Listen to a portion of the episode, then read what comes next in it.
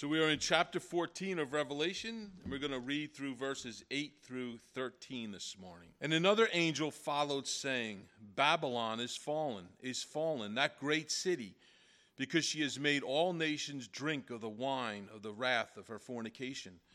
Then the third angel followed them, saying with a loud voice, If anyone worships the beast in his image and receives his mark on his forehead or on his hand, he himself shall also drink of the vine, the wine rather of the wrath of God, which is poured out full strength in the cup of his indignation.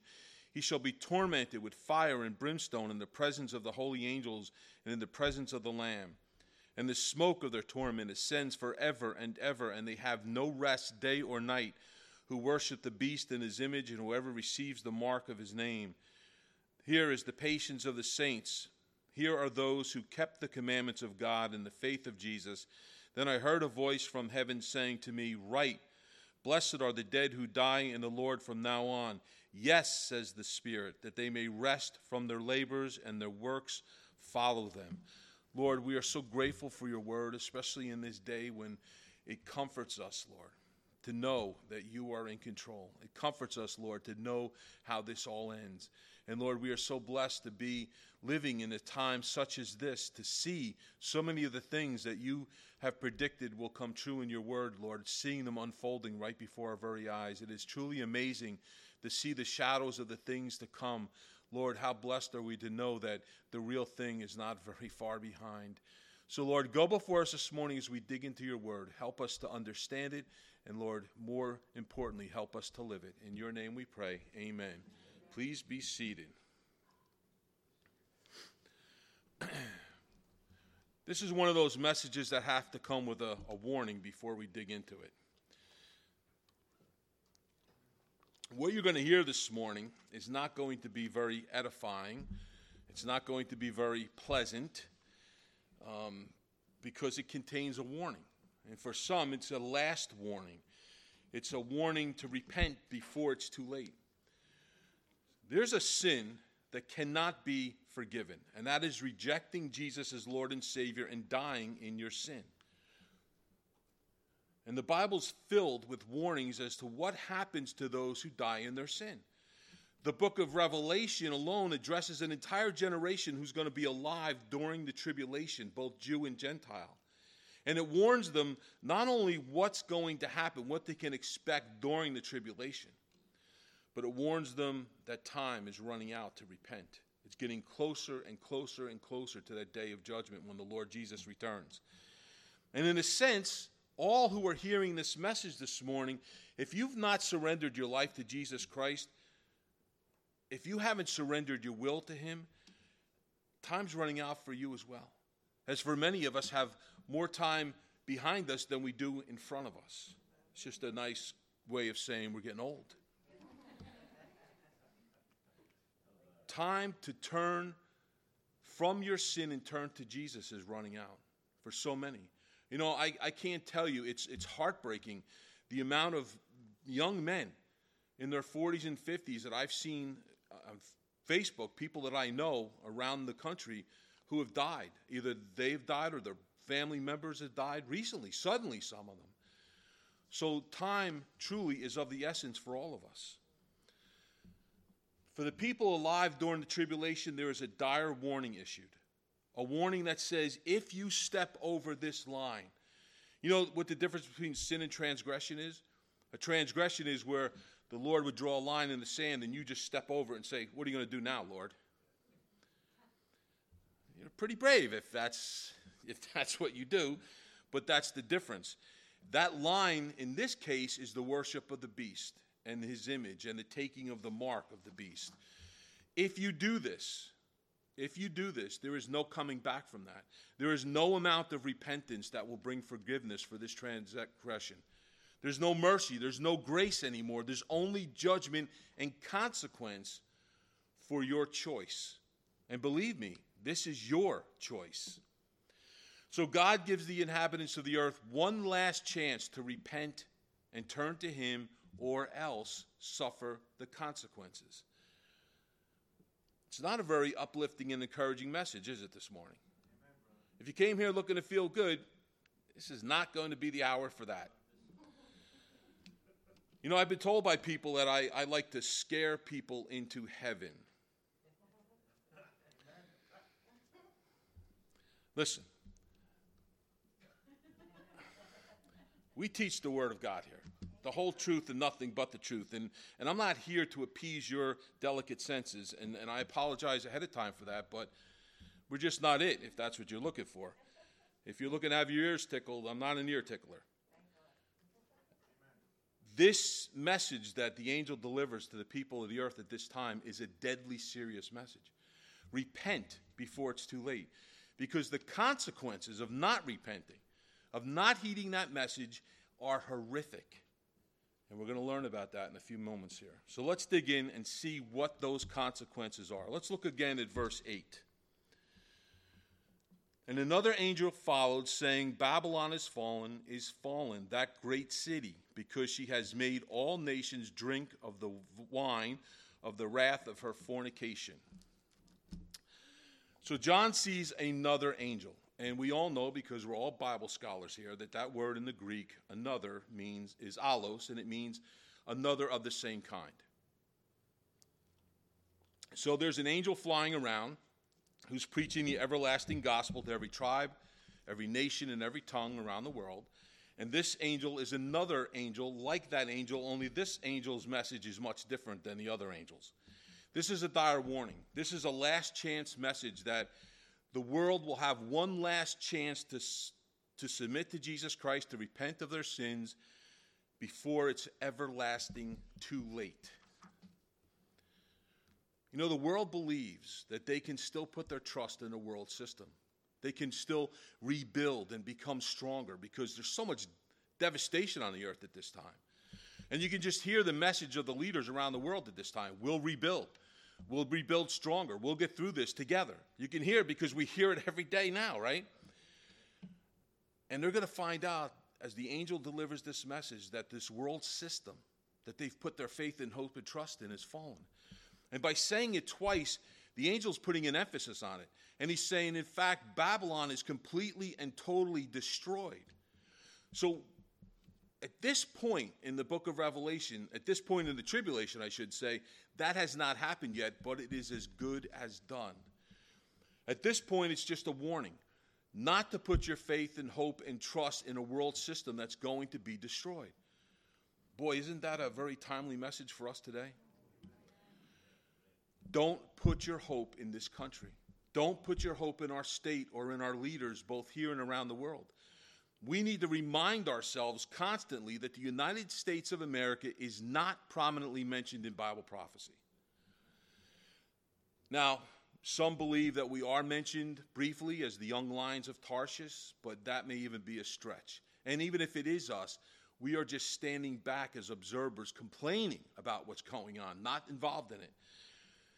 Nations like Israel and Russia and China and Iran and Turkey, for example, are mentioned in the end times prophecies, but not the current superpower of the world. You got to kind of wonder why, why that's a why that happens.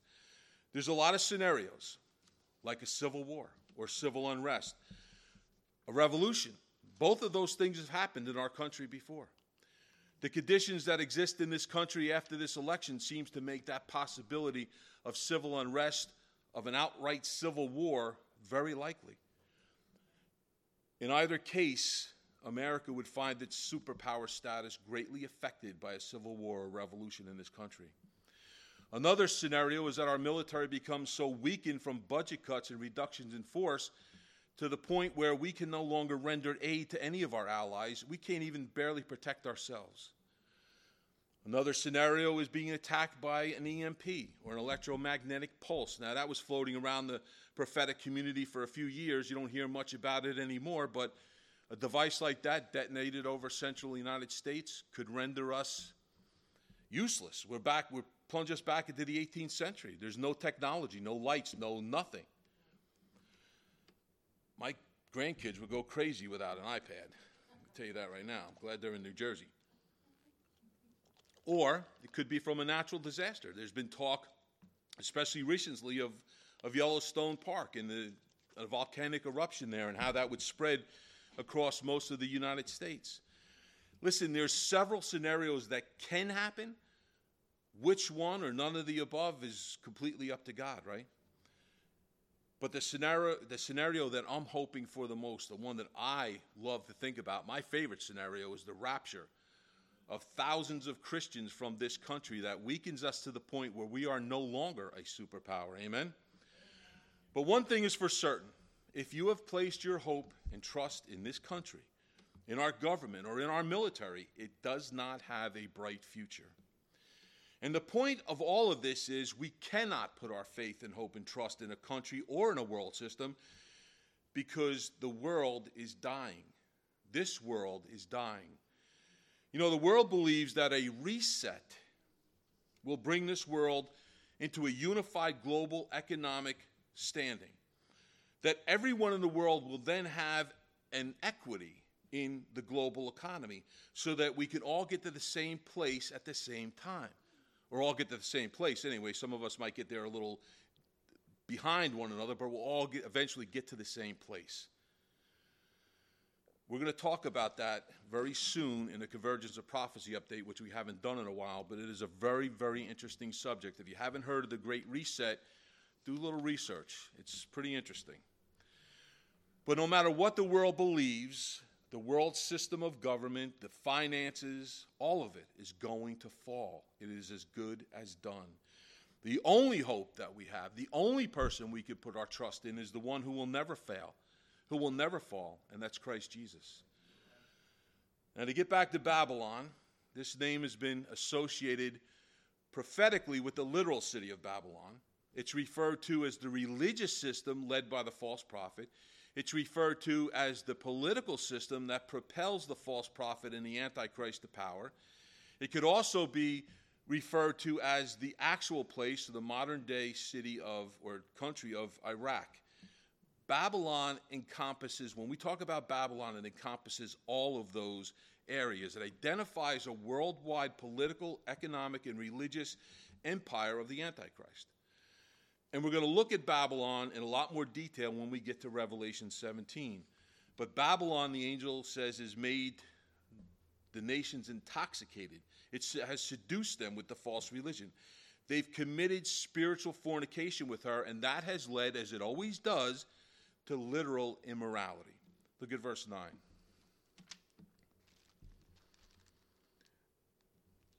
Then a third angel followed them, saying with a loud voice, If anyone worships the beast and his image and receives his mark on his forehead or on his hand. So here's part of the warning now the angel gives. It's a dire warning. There's horrific consequences associated with this warning. What amazes me is the fact that God's still warning people at this point. It shows us God's heart, his desire that none perish, that none spend eternity in hell. That's his heart. But sadly, it's not the heart or desire of many who are left. Do not, do not take the mark of the beast. Do not be seduced into worshiping this beast or his image. This is the dire warning. And I want you to consider the immense social and economic pressures that will be upon those who are left to take the mark of the beast. Consider the level of deception that exists at this time on the earth. This beast was apparently killed and rose again. That's a pretty convincing deception, isn't it? That's pretty hard to look away from or to ignore. But those who don't know who the true who the antichrist truly is will fall for this deception. Consider the fear that's associated with not worshiping the beast or his image, for not the, and the penalty for not falling prostrate on the ground worshiping this image the penalty is death. And when you consider all that the inhabitants of the earth will be subjected to at this time, it is an amazing act of faith to not take the mark of the beast or to worship his image. And what that'll mean for those who heed this warning is that they will become an outcast in society. It'll mean certain starvation as you can't buy or sell. It'll mean not having a roof over your head, which means you're going to be subjected to the elements. It'll mean suffering physical pain and abuse at the hands of the followers of the Antichrist. It'll mean suffering torment, but only for a season.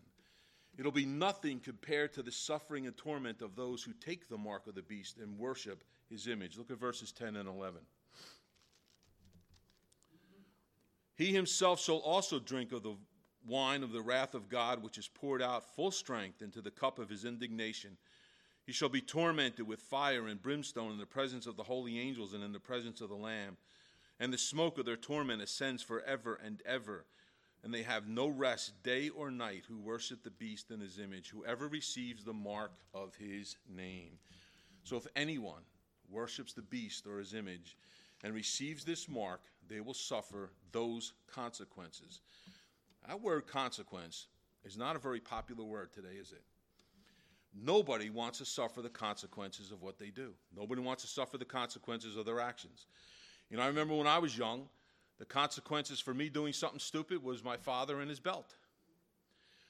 Now, today, some children grow up never knowing the consequences for them for their bad actions, never knowing what it's like to lose privileges or experience discipline for their bad behavior.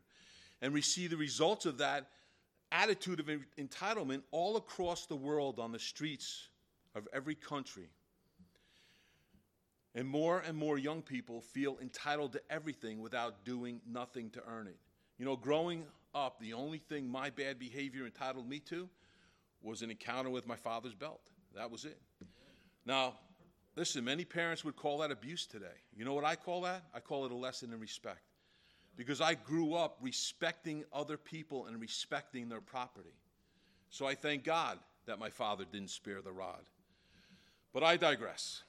If anyone takes this mark, if anyone takes the mark of the beast or worships the beast in his image, they will suffer these consequences.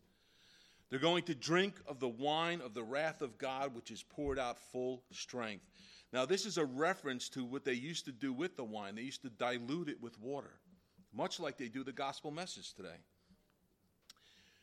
But this wrath is going to be poured out undiluted. It's going to be vengeance unmixed with any trace of mercy. The Psalms say, For a cup is in the hand of the Lord, and the wine foams. It is well mixed, and he pours out of his. Certainly, all the wicked of the earth must drain and drink its dregs. Psalm 75, verse 8. Jesus took the full wrath of God for us on the cross. Those who are covered by the blood of Christ will not, will not experience the wrath of God. Those who are left behind after the rapture, who are covered by the blood of Christ, will not experience the wrath of God. However, they will experience the wrath of the Antichrist and his followers. For those who continue to reject Jesus Christ as Lord and worship the beast in his image and take his mark, the full strength of God's wrath will be poured out upon them. I didn't say this. This is right here in the Bible. Don't shoot the messenger. There's gonna, they're going to be tormented with fire and brimstone. You know, I'm sorry that I even researched that word, brimstone. It's not a word we hear very often, is it? And the more I researched it, the scarier it became.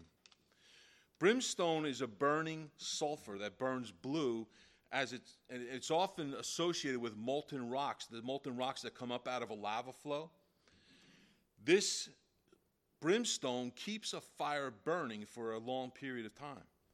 It's been described as having a sticky property to it so that when it burns, it almost melts like wax. If you get this on your skin, it would stick to your skin as it melted and burned you. So that's how awful this stuff is. God sent fire and brimstone to destroy Sodom and Gomorrah as a form of judgment. Genesis 19, verses 24 through 25 tells us, And the Lord rained fire and brimstone on Sodom and Gomorrah from the Lord of heaven. And he overthrew those cities and all the surrounding area, and all the inhabitants of the cities, and what grew on the ground. So Sodom and Gomorrah were completely destroyed. And if you were to go to those sites today where they believe those cities stood, you would still find sulfur stones there. And you could still pick them up and light them with a match and they will still burn. God is going to send those who are overtly sinning, like those in Sodom and Gomorrah, those who do not consider that there even is a God, those who believe that there is no judgment or consequence for our sin, to a place where there will be fire that is kept burning by brimstone forever and ever.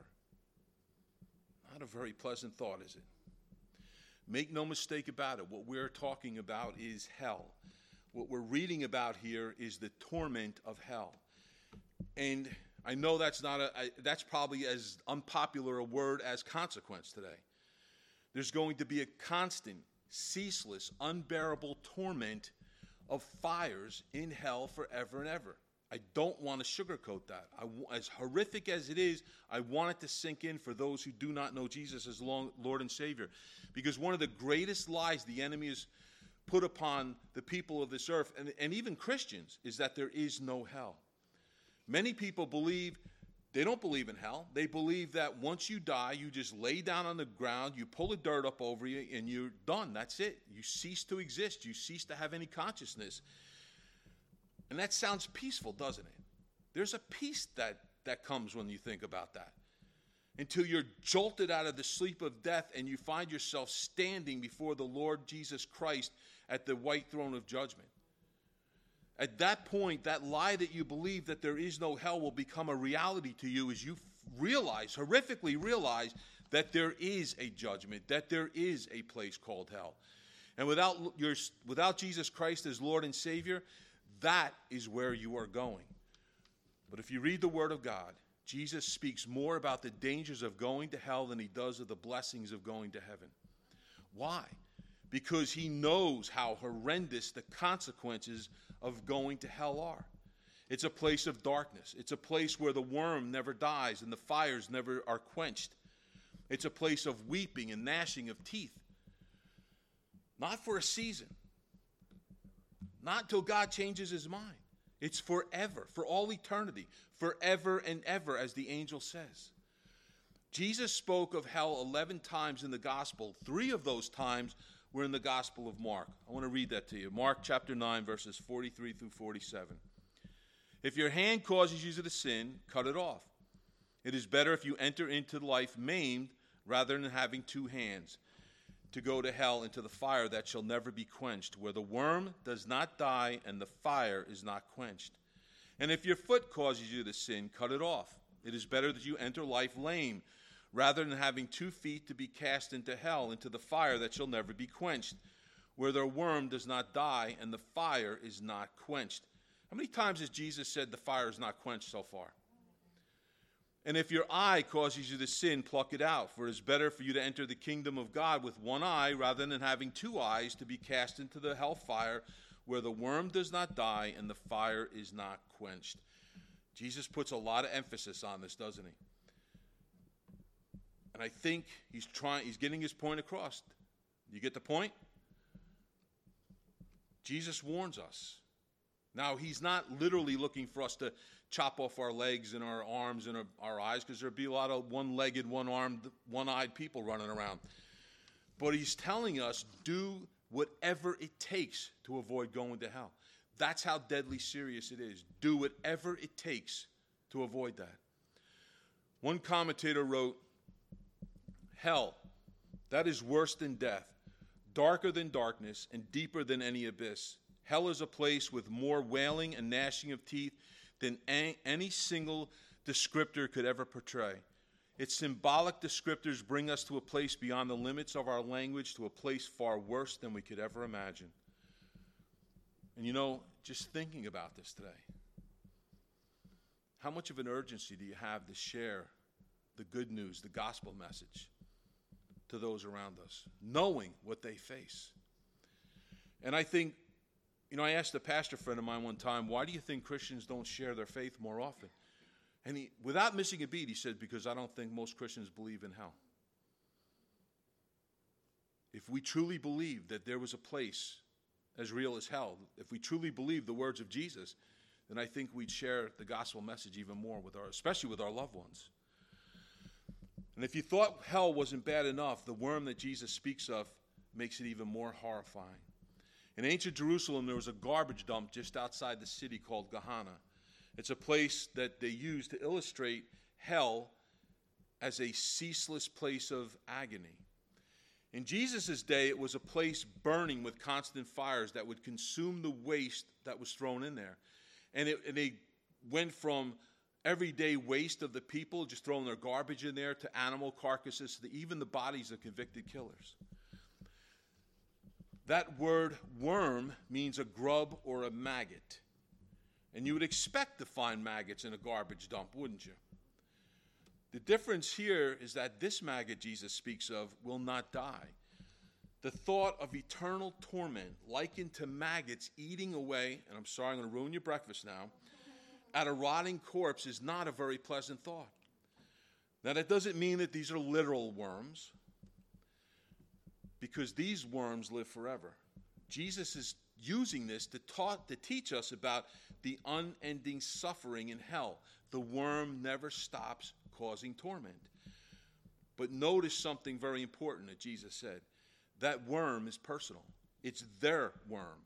Isaiah 66, 24 and Mark 9, 44, 9, 28 rather, 48 rather, says it's their worm to identify each worm's owner. It's a personal thing, meaning that the source of this torment is reserved for each individual person in hell. Now, some Bible scholars believe this worm refers to a man's conscience, suggesting that those in hell are completely cut off from God and from, for all eternity and exist with a nagging, guilty conscience like a persistent worm that gnaws away at its victim with remorse that can never be put to rest. Being in a dark place with a darkness so thick that you can feel it, separated from everyone else, especially the love of God, where there's no mercy, nothing but intense flames and, and the toxic smell of sulfur, you're left thinking to yourself, hell is real and there's no way out of this place. I should have listened to that warning. You know, gone are the days of the fire and brimstone preachers that would stand up here and tell everybody they were going to hell. Those days are gone. Maybe they should come back. This is why Jesus was so adamant about doing whatever it takes to avoid ever going to this place. Now, bear in mind, Jesus wants no one, no one to wind up in hell. And here's another thing we need to bear in mind Jesus will never send anyone to hell. If you wind up in hell, it is because you completely and totally ignored the warnings as just as they did in the days of Noah. And you crossed that line in the sand that God warned you about crossing. Do not take the image of the beast. Do not take the mark. Do not worship him. By crossing over that line, even in our lives today, by crossing over that line, by refusing to accept Jesus Christ as Lord and Savior, we're saying to God, I don't want to follow you. There's only two choices in this life. You either follow God or you follow Satan. There is nothing in between.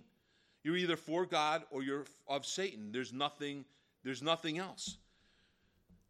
You're saying by saying that your word, your warning mean nothing to me. I'm just going to do what I want to do anyway. Listen closely. If you are following the beast or Satan, their destiny is hell. That's where they're going, the lake of fire. And if that's who you're following, that is your destiny as well. Hell is very real, as we've learned this morning. It's a very scary place. And if I were you, I would take the warning of Jesus and this angel very, very seriously and do whatever it took to avoid ever winding up there. And what that takes is you surrendering and your life to Him and submitting your will to Jesus Christ as Lord. Amen. Well, nobody left, so I guess it's good. Still with me? It gets better. Look at verse 12. Listen, if you're convicted, if you're concerned, good. Good. It means the Holy Spirit's working in your heart. Here is the patience of the saints. Here are those who keep the commandments of God and the faith of Jesus. So, through all the pain and suffering at, during this time of the tribulation, all the pain and suffering that the saints, the, the tribulation saints, are going through, those who come to know Jesus as Lord and Savior will persevere. And they'll, they'll, they'll choose this temporary suffering on this earth to avoid, and avoid rather, worshiping the beast and taking his mark. And they're able to persevere through this because they've placed their faith and hope and trust in Jesus Christ. They believe in Jesus as Savior. They've turned away from the evil of this world and turned to Jesus. A little late, but they've still done it. The most important word here, the most important word I think in our English language is the word believe. If you're not a believer, you've no doubt had someone ask you if you believe in Jesus Christ at some point in your life. Believe, faith, righteousness are synonymous with each other in the Bible. When we look at the book of Genesis, Noah believed. Noah had faith, and God accounted to him as righteousness. We read about Abraham. Abraham believed. Abraham had faith, and God accounted it to him as righteousness. What does that mean? It means that because of their faith, because they believed, that God considered them righteous in his eyes. And the fact that God considered them righteous in his eyes meant that they were going to heaven. Psalm 118:20 says, "This is the gate of the Lord through which the righteous shall enter." Jesus told of a time when these will go away into eternal punishment, the right but the righteous into eternal life, Matthew 25:46. So the reason becomes very clear as why it's important to have righteousness. Only the righteous will enter heaven. It's not our own righteousness, because the Bible tells us that our righteousness is like what? A filthy rag. Meaning it's not meaning it's it's not pure, it's not undefiled, it's a filthy rag. But those covered by the righteousness of Jesus will enter heaven, as Paul wrote. He made him who knew no sin to be sin on our behalf that we might become the righteousness of God in him. 2 Corinthians 5:21. And as we talked about last week, the righteousness of Jesus who is was the only one pure and undefiled by sin is transferred to those who believe, to those who have faith. And our sin is transferred to Jesus where he was put to, where it's put to death on the cross with him. And because of that divine transaction, God now considers those who believe, those who have faith in our Lord Jesus Christ, as being righteous. So, how does that come about? It comes about because we we all talk about something called getting saved, right? That's our mission. We go out, we want to save everybody, we want, we want you to get saved. The Philippian jailer asked Paul and Silas what he must do to be saved. And their response to him was very simple. Acts 16:31 says, "Believe on the Lord Jesus Christ and you will be saved." There's that word believe again. Believe and you will be saved. Saved from what? Here's where that very depressing teaching I just gave on hell comes in. You're saved from the fire and brimstone. You're saved from the worm that doesn't die, from the constant torment of the flames. You're saved from the wrath of God. You're saved from the horrors of hell. That's what you're saved from. Jesus took the full, undiluted wrath of God. He bore our sins on the cross, and in so doing, He paid the wages of our sin, which is death, and He left us debt free. He left our slate wiped clean. And not only did He wipe our slate clean, He then imputed or gave us His righteousness. And those who believe are saved from, an from ex, ever experiencing the wrath of God or the sentence of hell. Amen? Look at verse 13. Then I heard a voice from heaven saying to me, Write, Blessed are the dead who die in the Lord from now on. Yes, says the Spirit, that they may rest from their labors and their work follow them.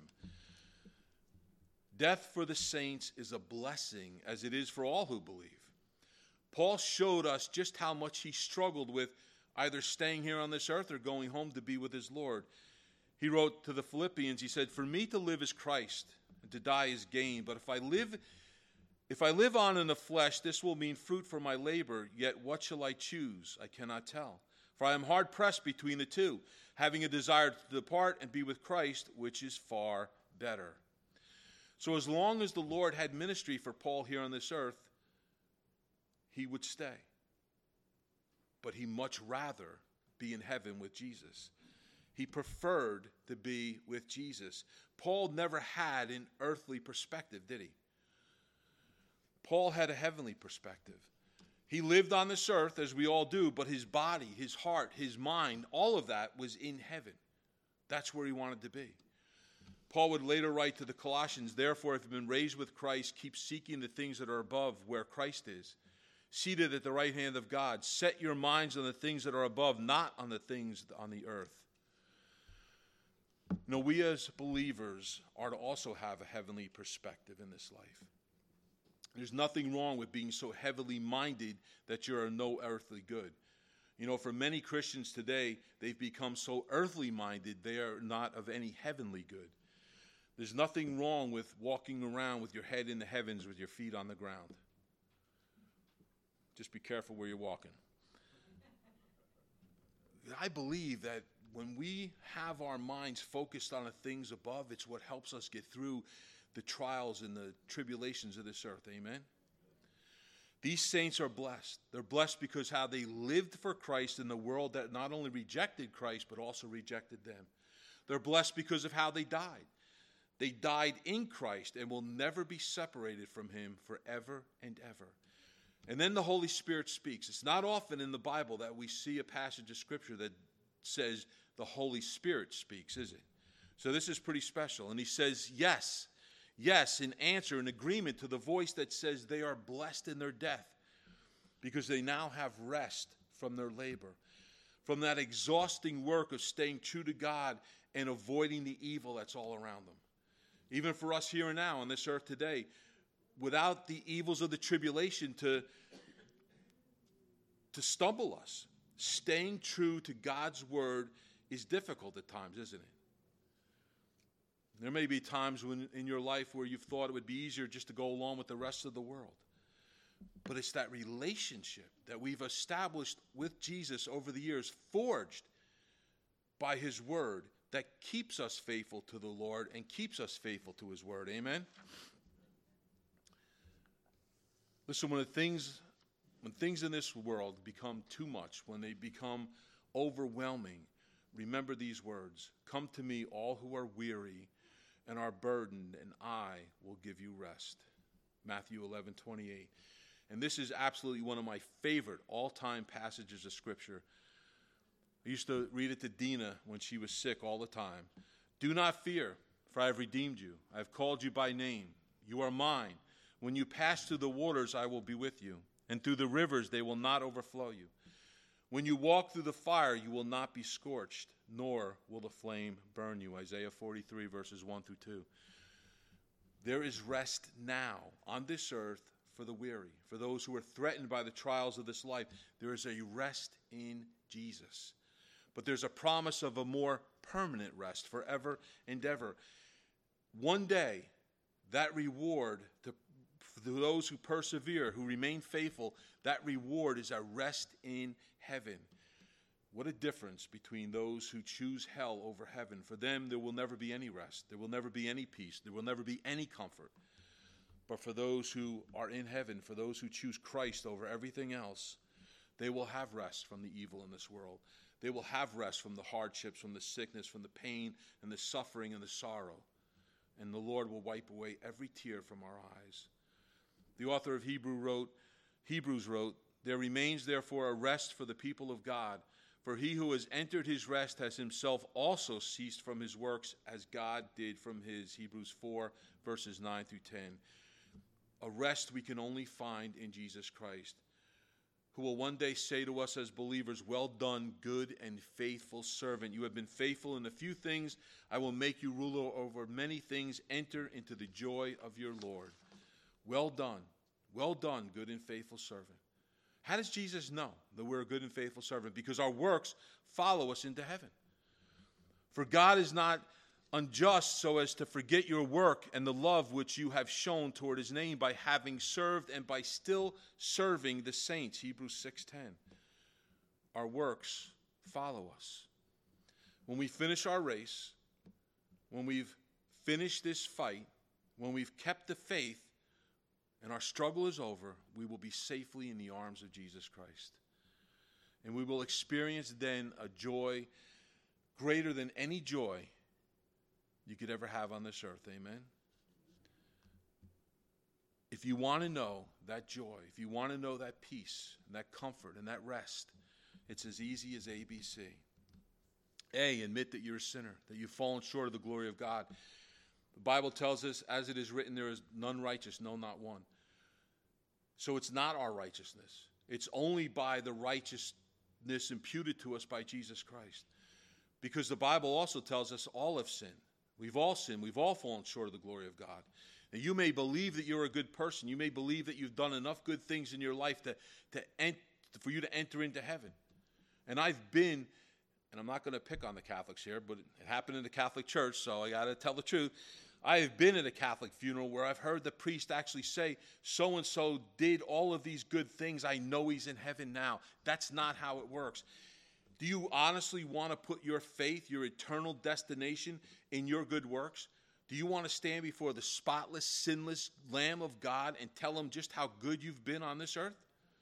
I don't want to have to do that. And I thank God I don't have to do that because he paid that price for me. The next step is believe. Believe in your heart. Believe that Jesus is Lord and that He died for your sins and that He rose from the grave to come again to judge the living and the dead. Jesus said, I'm the resurrection and the life. He who believes in me, though he may die, he shall live. And whoever lives and believes in me shall never die.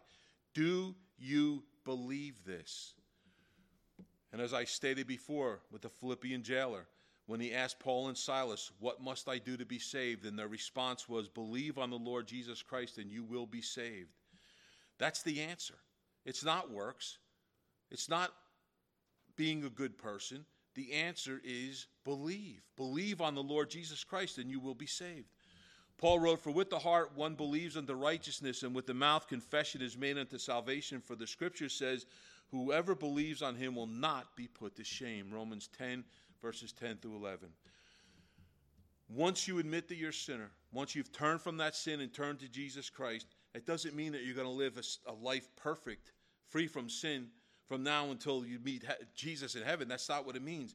It means that you're going to begin a journey, a journey of becoming more like Jesus Christ in your walk, a journey called sanctification.